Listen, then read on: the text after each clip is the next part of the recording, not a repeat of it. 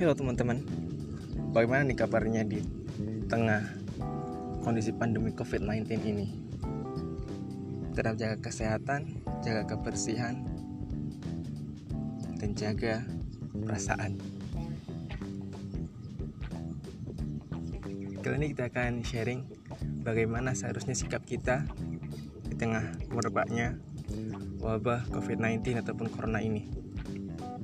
Pertama, yang pastinya kita harus waspada. Harus waspada, harus menaati anjuran-anjuran dari para ahlinya. Dalam hal ini, pemerintah, ahli kesehatan, atau pemuka agama.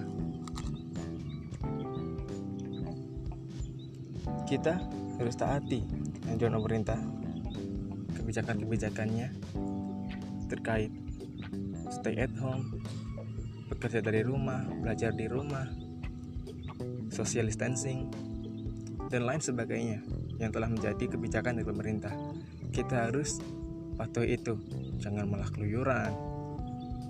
Kemudian, yang kedua, kita harus menjaga imunitas tubuh kita. Karena virus itu akan masuk ke tubuh kita apabila imunitas tubuh kita itu rendah.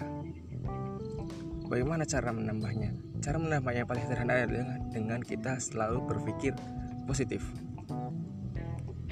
Jangan panik, jangan takut, tetapi tetap feeling good, like shoot. Kemudian kita khususnya bagi teman-teman yang muslim nih, kita harus mendekatkan diri kepada Allah dengan maksimal bisa dengan istighfar tahlil, tahmid, tasbih ataupun zikir-zikir yang lain. Kita gunakan nih momen seperti ini dengan kita istilahnya diliburkan kegiatan-kegiatan yang menyibukkan kita. Karena kita sekarang cuma tinggal di rumah kita gunakan momen ini untuk banyak-banyak ibadah. Banyakin zikir, salawat, baca Quran kita harus ada bedanya karena kita ini muslim. Kita harus yakin bahwa apa pun yang terjadi di ini adalah atas kehendak Tuhan kita Allah Azza wa Jalla.